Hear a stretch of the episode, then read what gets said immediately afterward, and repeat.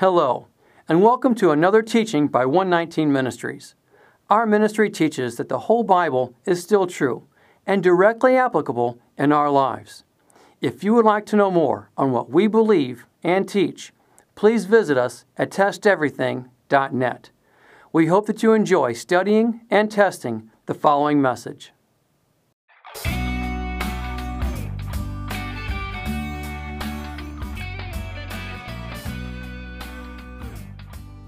Galatians chapter 5 verse 25.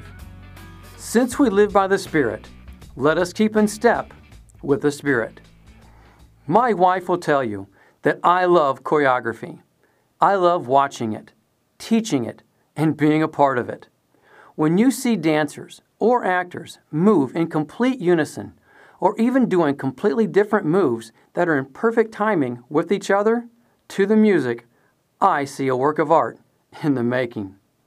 Watching a team work together in perfect harmony is simply mesmerizing to me. And there's no doubt that when you see a team do a perfect performance, you know there was countless hours of time, effort, and energy invested to make it just that perfect. Speaking from experience, while in the middle of a choreograph, there's only two things on your mind keeping time with the music and not forgetting your moves. If it's to look right, you have to have both. If you know your moves, but forget the timing, or even know the timing, but forget your moves, either way, it'll be messed up. Making the right moves at the right time is absolutely critical when it comes to choreography. And in reality, it's not that much different in our walk with the Father. Yet, we as believers in the Most High are called to walk a path that we cannot see, to hold a hand that we can't feel, to listen to a voice that we can't hear with our ears.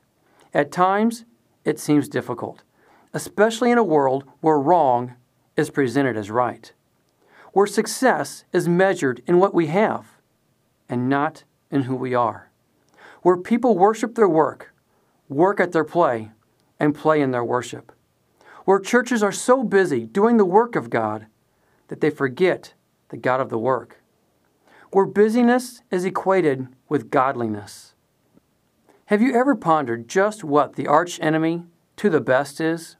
Seriously, that may sound like a silly question. Some would say that the arch enemy to the best would be the worst. That sounds good, but that's just the opposite of it. As odd as it may sound, the arch enemy to the best is good. All too often, we aim for the best, but end up saying, oh, that's good enough, or that'll do. Making the best take second place to good. Why do we do this? Why do we settle for less? because it's easier. It's more convenient. It doesn't take as much time, effort, or energy. Yet, there are some times that we shoot for the best that life has to offer without even thinking about settling for second best. Maybe it's a nice house, nice car, or electronic gadgets. Maybe even nice shoes or clothing. You name it. And when our mind is made up for it, we'll work hard for it. We'll even work overtime for it. We'll be patient and save for it. We'll set the goal and we won't stop until we get it. But are we that diligent in our walk with the Lord? Think about that for a moment. Are the priorities for your walk with the Lord as strict as some of those things you desire for in the physical? I'm not talking about what you do for the Lord. I'm talking about your walk with the Lord. What does your priorities in life really look like? You can study the scriptures all that you want to attain knowledge. You can talk about God all day long. You can sing songs of praise and worship till you can't sing anymore. But if it's not all followed by obedience from the heart, it's just flattery to God. Where do you really stand? Do you really take your walk with the Father seriously? Or is it only when you gather with fellow believers that it truly becomes a focus for you? We always contrive to make the time for that which we deem most important in our lives. There are two places one can look to see who or what you are serving your date book and your checkbook, your time and your money. One could argue that they are spending time and money in their service to the Lord for their defense. But are we spending time with the Lord? You see, doing things for the Lord is much different than spending time with the Lord.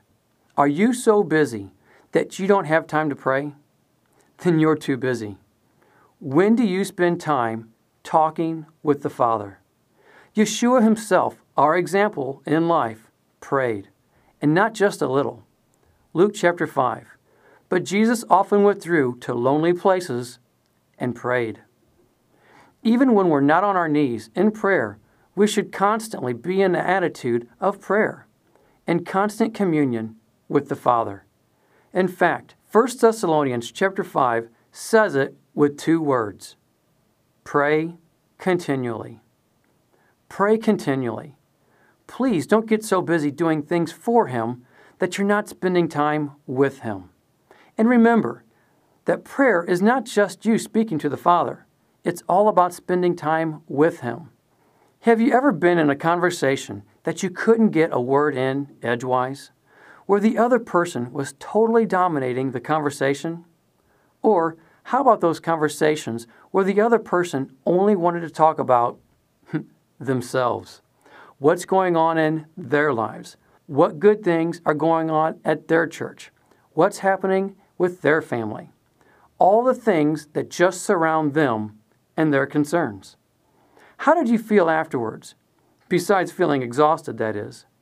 Did you walk away with thoughts like, wow, that was a lot of fun talking to them? Or were your thoughts more like, geesh, glad that's over? Our time with the Father is not to be one sided. Make time to be silent and just listen.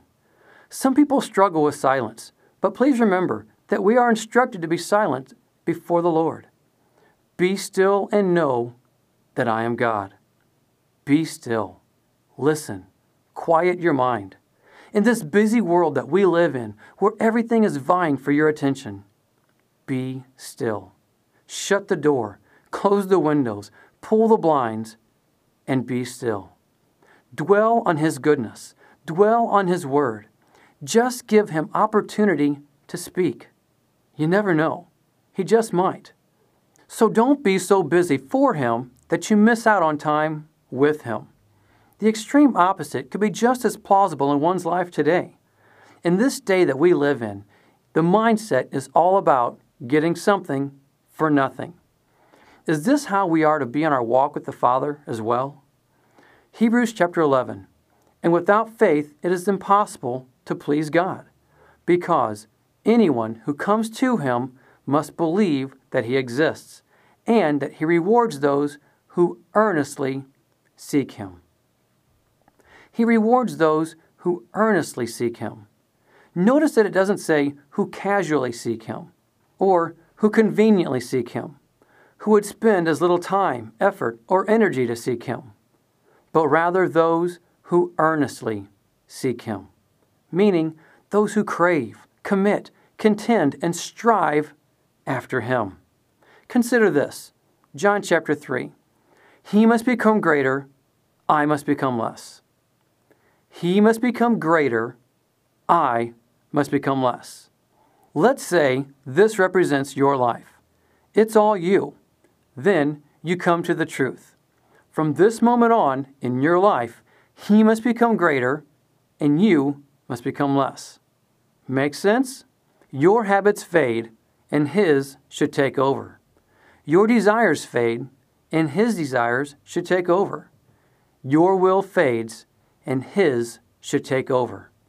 He becomes greater, and we become less. Are you pursuing the best, or are you trying to get something for nothing? Looking for the latest spiritual deal of the day? A.W. Tozer once said, Too many Christians want to enjoy the thrill of feeling right but are not willing to endure the inconvenience of being right. Are you willing to be inconvenienced of your desires for His? Are you willing to be inconvenienced of your will to let His take over? Consider the words of King David, the one noted as a man after God's own heart. 1 Chronicles 21. But King David replied to Araunah, No, I insist on paying the full price. I will not take for the Lord what is yours, or sacrifice a burnt offering that costs me nothing. If David would have taken that which was being offered to him and gave it as a sacrifice unto the Father, what would that have cost him? Nothing. It would have cost him absolutely nothing. May we never live our lives in trying to offer the Father something that costs us nothing, or as little as possible. And the other extreme, may we never get so busy in serving Him that we miss out on our relationship with Him. Galatians chapter 5. Since we live by the Spirit, let us keep in step with the Spirit. May we always keep in step with the Spirit. We pray that you've been blessed by this message. Remember, continue to test everything. Shalom.